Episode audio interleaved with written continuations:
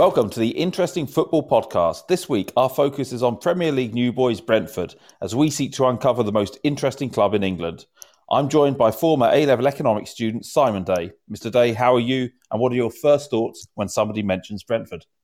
My, well, my first thoughts at the minute are how obscure are your references to me going to get by the time we get to Wolverhampton Wanderers.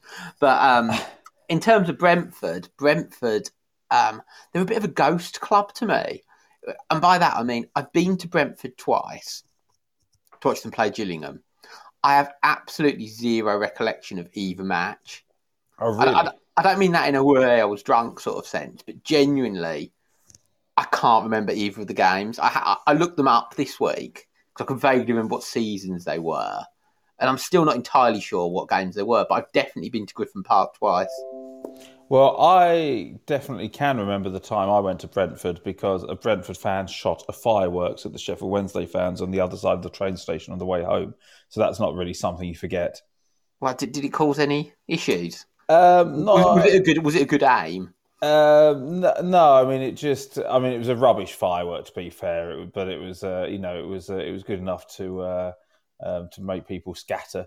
Um, but there we go. So happy memories. Uh, other thing uh, also about Brentford, I would say, when my brother used to work on Soccer AM, that was the obviously the local team, so it was always quite good, quite a good day to go to watch Soccer AM, just be in the crowd in the morning, go to the the, the rugby club opposite from the uh, from the studio, hang out with the celebrities for an hour or two, and then go to Brentford afterwards. So you know, I've got some pretty good memories of that That's, place. that's a good Saturday morning. Well, Saturday all day, isn't it? Really? Yeah, yeah, had some good times there. Had some good time. Uh, had a drinking session with David Hirst and Dean Windass once, which was a uh, not quite I- a boy I- a boyhood uh, dream of mine, but I, I imagine, no offence, they're probably better drinkers than you.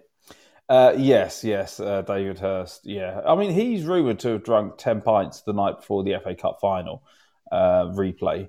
Um, Isn't there always a? It wasn't that like in the eighties and nineties. There's all every club had a player who did that for every Right. cup final. I, I think there's a pinch of salt with that, to be honest. possibly, Unless, possibly, unless but- it's one that Gascoigne played in. I'm- I'm, not entirely sure I buy it. I mean, Hirst. Uh, I mean, Hirst. Uh, I don't know if you saw him after he retired, but within about three years, I mean, the guy was about 150 kilo. Like he he ballooned, and that I know. I think, yeah, I think he's a big drinker. Well, he he always looked like one of those players who you could tell he was having to he was having to try really hard to keep his weight down. Well, you could, you, know what I mean. You could see players who like you could quite easily get fat here, couldn't you? You're, Right. you're clearly big boned or whatever. You're clearly sort of it's hard work to keep your weight down here, but you're doing well, mate. Right, soon, he as soon did. as you retire, He did address his uh, his weight down the pub. He just said, oh, "Think about it. You just spend your entire life just running around five hours a day. You know, uh, three or four hours a day. You know, trading during the week and all this, and and then you just suddenly stop and your metabolism just drops." And he said, "Like I wasn't really doing anything different, but boom, there we go." there we go. Right. Anyway, on that note, uh, Simon Mhm. Day, I believe you have the first of three amazing facts about Brentford Football Club. Fact number one: Brentford are the current holders of the London War Cup. the current, I like that's a Well, very ominous. So the So that- London War Cup. Let, we need we need a few more details about this. This was 1941 to 1942. They won it. Um, they oddly, despite the name of the cup, they beat Portsmouth in the final um, at Wembley in front of 69,000 people. Oh, Adolf's boys missed a missed an absolute sitter there, didn't they? Which, well, that's true. Um, which is still the biggest ever crowd for a Brentford match. Now, Wow. clearly, this is going to change possibly this season. But obviously, when they had their big season getting promoted to the Premier League, they didn't play at Wembley in the playoff final. So they've never actually played in front of a bigger crowd. Um, so the London War Cup was, um, not surprisingly, not that not that high in quality due to the amount of players who'd been called up. Um, but as it goes, Brentford Brentford did well because they only actually had one player killed during the war, which pretty good, pretty good stats compared to most clubs. It's crazy to sorry. Uh, yeah, they did have the problem because there was also there was a London War League as well, um, which they had a bit of a problem in because they didn't have a goalkeeper. So during the thirty games of the season, they had to use eight different goalkeepers. They've done well to win the cup. To be fair, absolutely. Um, they conceded 76 goals. So they didn't have a goalkeeper. They conceded 76 goals. They scored 80, um, and they won the London War Cup. The, the, league- it was then disbanded after that season because there just wasn't enough players to go round.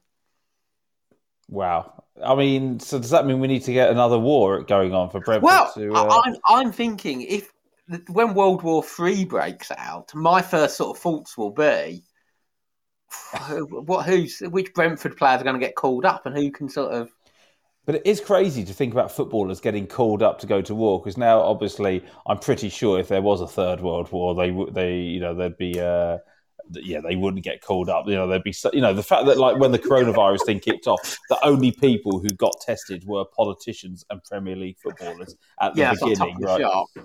Right, I could, see, I could see Harry Kane representing us in the war. He's, got, he's got that look about him, hasn't he? I suppose so. I suppose so. But yeah, yeah. Oh well. But, I mean, there's, there's so much, most of the players, certainly at Brentford, are probably from countries that there might be no sign. I, I what who knows what will happen. Um, I mean, the manager Thomas Frank. Where's he from? ah, well, Thomas Frank pops up in um, number two. Okay. Um, we'll we'll, uh, we'll be learning a bit about Thomas Frank in, in fact, number two. Um, so I'll, I'll keep that up the up the sleeve for now. Because what I was going to say Um, about players being tr- treated with kid gloves, i.e., not being sent to war, I can't believe I was about to use that phrase. yeah. I, I remember there was a time, I think it was at Wolves, this is probably about 15 years ago, when they had fireworks as the players lined out, uh, so came out, and one firework fell down and flew into the crowd and hit an old lady who then had to go to hospital. And I just remember the BBC News, uh, you know, reporting on this and saying, "Yeah, fortunately, it didn't hit one of the players."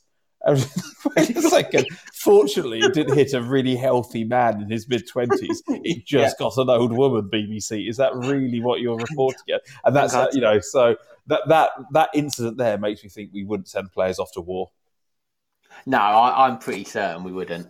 I, I, in fact, I think yeah, if World War Three was about to break out and you didn't want to go, I think yeah, try and try and sign up for it as a professional footballer. it's probably your best bet of getting out of it.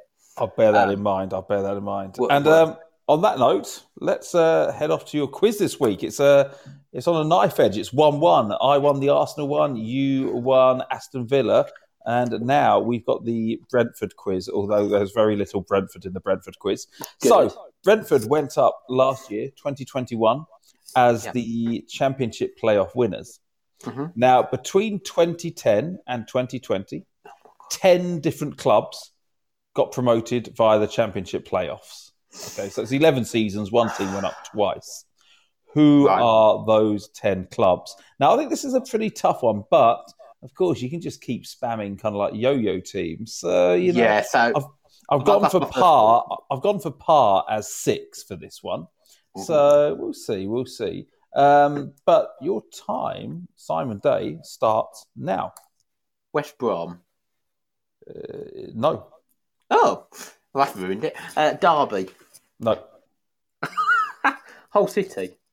yes, Oh, thank God for that. Sheffield United. no, Oh my life, this is getting terrible. Birmingham City. no, West Ham. yes, Oh my God, this um, Wigan. no. Oh, hang on, I, I can't think it's in the pre. You put me in the. How did Burnley go? Did Burnley go up that way? No, Brighton, no, Stoke. no. This is ridiculous, isn't it? Um, oh, this is just so embarrassing now. Um, who's who's got Bournemouth? Nope. Portsmouth. No, that's a rubbish guess, isn't No. it? Uh, oh man, this is like the oh people. No one's going to listen to this again. Are they? This is nothing about football. Uh, Wolves, No. Middlesbrough. No. Oh, I forgot, I forgot some obvious one. Leicester. How did they go up? Leicester, no. And that is your time Well, up that's as well. isn't it? That was two. Um, yeah, I'm surprised. Okay. What From am 20 I? From Um, 2010, we've got Blackpool, Swansea, West Ham 2012, you got Yeah. Crystal Palace, uh, Oh, QPR, Norwich, Hull City, you got who beat Wednesday in that final, Huddersfield Town, Fulham went up Oh, twice, Fulham, I should have got. Yeah. and Aston Villa. oh, I forgot. Oh, that's that. Honestly, that's pathetic. That's- oh well, oh well. That, Uh, that's like that four over par? That's like Four- sort. yeah, that's, That's- completely damaged your, your goal difference. That one, but uh, Well, I think we if go. we're talking pars, that's like a couple of lost balls into the lake, isn't it? And sort of, I'll probably be picking up my ball and going on to the next hole at that point. Uh, yeah, that's perfected. I'm going to let you save face now by um, giving us your Thomas Frank fact from number two. Uh, Thomas Frank quit his previous club, Brøndby, in Denmark, where he's from, after discovering that his chairman was using an alias to go online onto a fans forum to slag him off. that that's a wonderful fact. yes. Basically, yeah, he was. Brøndby were fifth. They were struggling a bit. They were, they were ten points off the lead, and he was he was having a bit of a tough time with his chairman. But then it sort of some newspaper sort of scooped this story, and because for whatever reason, the, the chairman was using his son's account to go online, using a pseudonym, um, and just posting abuse of him on there. So how did he? How did they find this out?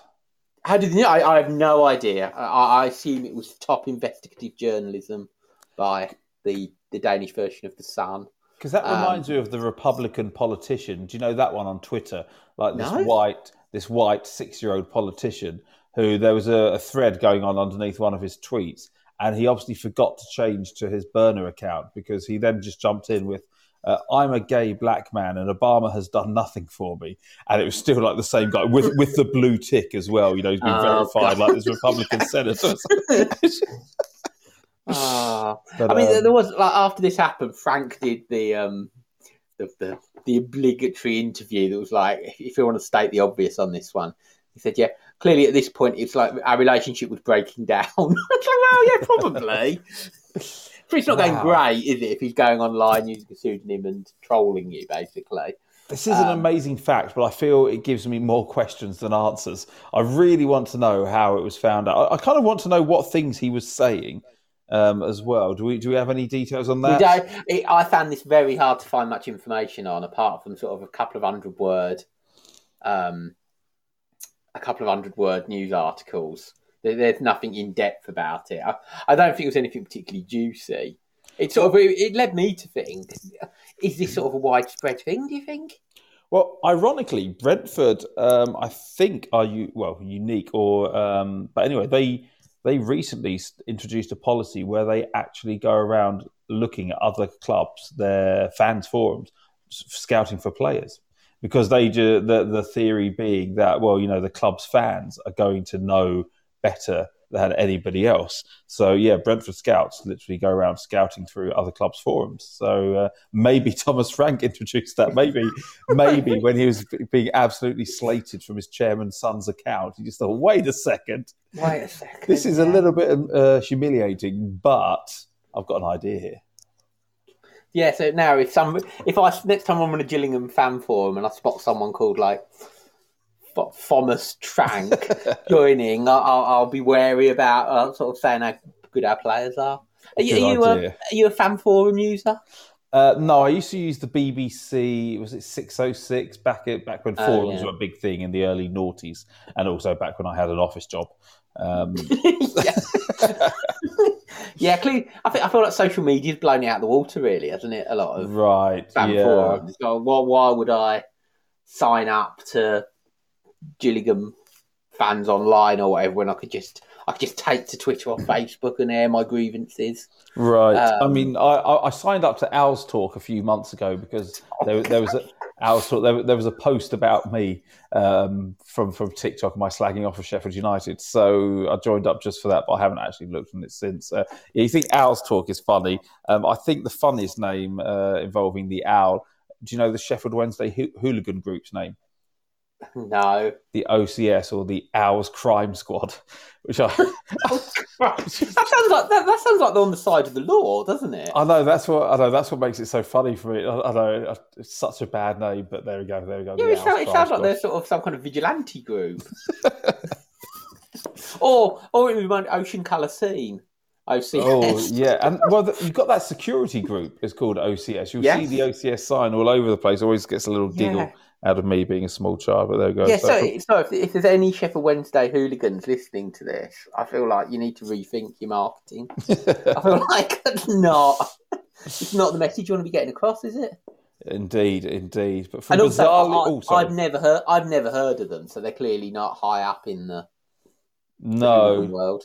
No, I think I think the BBC, the Blades business crew, um, certainly for for a long time they were they were the top boys in Sheffield. Apparently, I, I've heard I read on my internet forums. I've heard of them. so, from bizarrely named um, hooligan groups to a bizarre fan. Now, I'll be you know we've had some good bizarre fans. I mean, Osama bin Laden. Then there was what was it, Prince William and David Cameron getting the joint Yeah. award. I'll Brentford be honest more with difficult. with yeah. Brentford, there was more emphasis on the word fan than bizarre. Um, you know, because there were some rumours that Cameron Diaz was rumoured, but you know, as we said off air, you know, it's very tenuous. I mean, she knew someone who might support for it. Yes, it's, it's nonsense. But I did find one. Uh, I don't know about bizarre. There's one celebrity who's a die-hard, passionate Brentford fan, and Go that man is Dean Gaffney. Oh yeah, um, that's see that that for me beats Osama bin Laden. In, in what metric does Dean Gaffney beat Osama bin Laden? I really want to hear this. Go on, go, spit it out. It, it amuses me more. It amuses me more. I, I know um, a friend of mine um, is a sort of a I don't know if he, does a bit of acting, and he once spent an evening in the pub with Dean Gaffney, and he, he said Dean Gaffney was a lovely chap, but Oh. D- but Dean Gaffney had the issue where um, he got he got signed up for EastEnders when he was really young, and he was part of a family, the Jacksons, um, and he got a really fat like ten year contract or something. Right. But because he was really young, as, as sort of same with all child actors, you don't actually know how good they're going to be as actors, do you? At that age. True. This is true. So, so after a few years of sort of being involved in plots and whatever, Gaffney got kind of pushed to the sidelines a bit. So the last few years, but he was still under contract. So the last few years of Gaffney being on EastEnders was just him and his dog Wellard in sort of, and he, he was like the, the bin man or something. right. I remember And that. Yeah. Yeah, and he wasn't really integral to the plot. He, he was just sort of he, he'd pop up in the cafe or whatever, or wandering around the street. But he was under contract. Wow. Um, Some good and- and- insider Dean Gaffney knowledge. That is. Well, yeah, and, well, and also let's face it. Uh, what else have you seen Gaffney in? Apparently, he was in the bill. I I had a quick, a quick Wikipedia of Daphne. Uh, Daphne. Gaffney. Sorry. Uh, but, yeah. There we go. Um, Dean on- Daphne. Uh, on the subject, uh, good old spoonerisms, yeah. On the subject of um, kind of NAF ninety celebrities, I know, I know, we've spoken about this off air, but I feel like I need to recount the worst story anyone's ever told. Where um, um, a secretary I knew back in my KPMG days, I remember her really excitedly coming into the office one morning to tell me. Um, my boyfriend's brother went out to this club in Romford last night, and apparently Dane Bowers' brother was there. Which I, yeah, that, that's 20 years on, I, I probably still think about that story once a week just because it, I mean, it's, it's got to be the worst story anyone's ever told. Um, for many. It, it prompts a lot of questions, doesn't it? None, none of which lead to interesting outcomes. I mean, you know, it wasn't her, it wasn't even her boyfriend, it was her boyfriend's brother. It wasn't even Dane Bowers, it was Dane Bowers. And also the fact that it was just a reported sighting. I mean, that, that for me is that apparently. It wouldn't. It wouldn't even get in that. What was that magazine? That weekly sort of um, celebrity magazine where there'd be a page of like celebrity spotting. Um, It'd be uh, Heat magazine. oh, was it. right. Heat magazine. It'd be like, oh yeah, I've just seen um, Barry Chuckle coming out of W. H. Smith's in Rotherham. um, do I win five pounds? Uh, yeah, I feel like Dane Bell's brother wouldn't even qualify for that, would he? No, no. And there's another magazine article. The one time I ever bought Woman's Own, I remember getting actually almost at Brentford, uh, getting on the, getting on the central line towards Ealing Broadway and overlooking um, a, sh- a lady's shoulder, and she was she was reading an article titled "My Affair with Barry Chuckle Almost Cost My Marriage." And I mean, how do you not buy that magazine after reading that title? So, so yeah, I, I know. I, I think we've discussed this before, and I do. I, I either either I subsequently have bought the magazine or seen it via somebody else. But the um the best bit about that story was that the um the dad, who was clearly upset about this, said um I wouldn't let my I wouldn't let my child watch Chucklevision anymore. He was upset and confused. Wow. Which Yeah, it's the, the kids, uh, the innocent ones, aren't they? The, the, anyway, they're, they're the ones missing out, really. Uh, so Dean, Dean Gaffney, you know, before you said Dean Gaffney, you know who I thought you were going to say? go on. Phil Collins. Yeah, Phil Collins. I don't think that's that. Again, I, I, I do my research for the bizarre fan. I don't think he's really a Brentford fan. I think No, I don't. I, I think he dabbled when he was a kid and then he moved. And now he, he probably don't really like football, does he? Right, I know. I know he was um, he was helping out Jimmy Greaves when Jimmy Greaves was uh, when he was dementia he had when he first uh, was diagnosed. He was helping out Jimmy Greaves. He's talking about being a Spurs fan, how Jimmy Greaves was his boyhood idol and all this. Uh, yeah, so I mean, yeah, I I don't think Jimmy. I don't think uh, what's his face counts Phil Collins. But But Gaffney's like, he's he's red and white through and through. he, yeah, apparently so. He Apparently so. it? Him and Wellard. Yeah. God, yeah. So, Mr. Day, that's enough about Dean Gaffney and Dane Bowers' brother apparently going to a nightclub Yeah. in Romford. Can you give us fact number three, please? Fact number three is that the 2006 Nelson Mandela Challenge between South Africa and Egypt took place at Griffin Park. Okay, sorry. The 2006 Nelson Mandela Challenge between South Africa and Egypt. What what sport is this? This is football. This it is football. Okay. The, the Nelson Mandela the Nelson Mandela Challenge is an annual match between South Africa and another team um, Right. to raise money for one of one of Nelson's charities, and it's been taking place since the mid nineties, and it's always taken place in South Africa, except for two thousand and six when it took place at Gr- Griffin Park, Brentford. In front of two and a half thousand fans. Do now- we do we know the reason for this?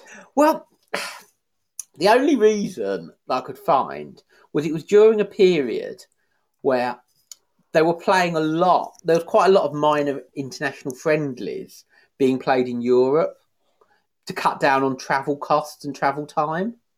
So around the same time, Jamaica played a couple of friendlies at Loftus Road. Um, but and for some right. reason, South Africa and Egypt played the Nelson Mandela Challenge at Griffin Park. Um, it, yeah, it's it's a bizarre thing. Egypt won one 0 goal after four minutes. Um, apparently, the vast majority of the crowd were behind Egypt. I don't I don't know if Brentford has got a big sort of I mean, if there's only Egyptian two population. and a half thousand people there, I mean, c- c- does vast majority even mean anything? I mean, Well, yeah, but I sort of think if I was local and I knew South Africa playing Egypt, I'd be I'd head down there. I think you, not many people share your view there. Well, no, clearly, well, clearly they don't. People like Kid, Kidderminster's my local club. If I discovered that, um, I don't know, Paraguay were playing Saudi Arabia there tomorrow night, I'd be, I'd be straight off down there. That's a bizarre fixture: Saudi Arabia versus Paraguay at uh, Kidderminster Harriers. Um, I could honestly say that if they were playing in my back garden, I'd probably watch Netflix. Oh, no, I love it.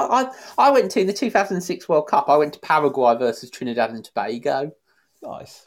No, yeah, it's uh, different. It's at the World Cup. You know, like for Yes, me, it's more about right. being at the Well, World yeah, I'll be Cup honest. than- Yeah. Uh, well, I'll be honest. We sort of it was one of those where we got the tickets like two years in advance. Didn't know what we were going to get.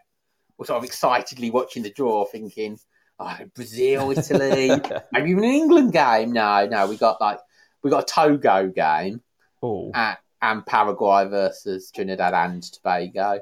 And whilst those aren't the greatest games in World Cup history, I mean, They weren't, they weren't. It's, That's it's still the World Cup, right? But I mean, would I watch Paraguay, Saudi Arabia, the local team? Yeah, not not for me. I'm afraid. No disrespect to all the uh, Paraguayans and Saudi Arabians listening to this podcast. Okay, and uh, I, I, the um, the Nelson Mandela Challenge, which I I kind of think the word challenge devalues a competition immediately, doesn't it? Right? Yes, It's almost like the word shield. I think I think that devalues a competition immediately. it does. Um, Probably not as much as the words Papa John's. But Well, no, that's true. What's the pack? That's trophy, isn't it? Papa John's trophy, I believe so. Yes, and I know Tro- trophies well on. Yeah, Wednesday won, two out of two, and um, I, I would go to Wembley for that. I'd be, you know, I think it would. I think for me, it's a very pointless competition unless you get to Wembley and then you just get a cool day out. That's the way. I Oh see yeah, I. I, I, I'm up for any Wembley bandwagon, to be honest.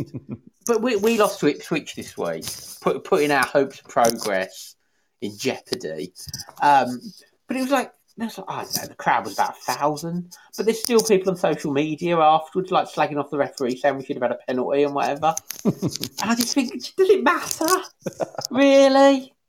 Right, yeah. Really? You know what? I saw the maybe, Wednesday. Maybe we should have had a penalty. Who cares?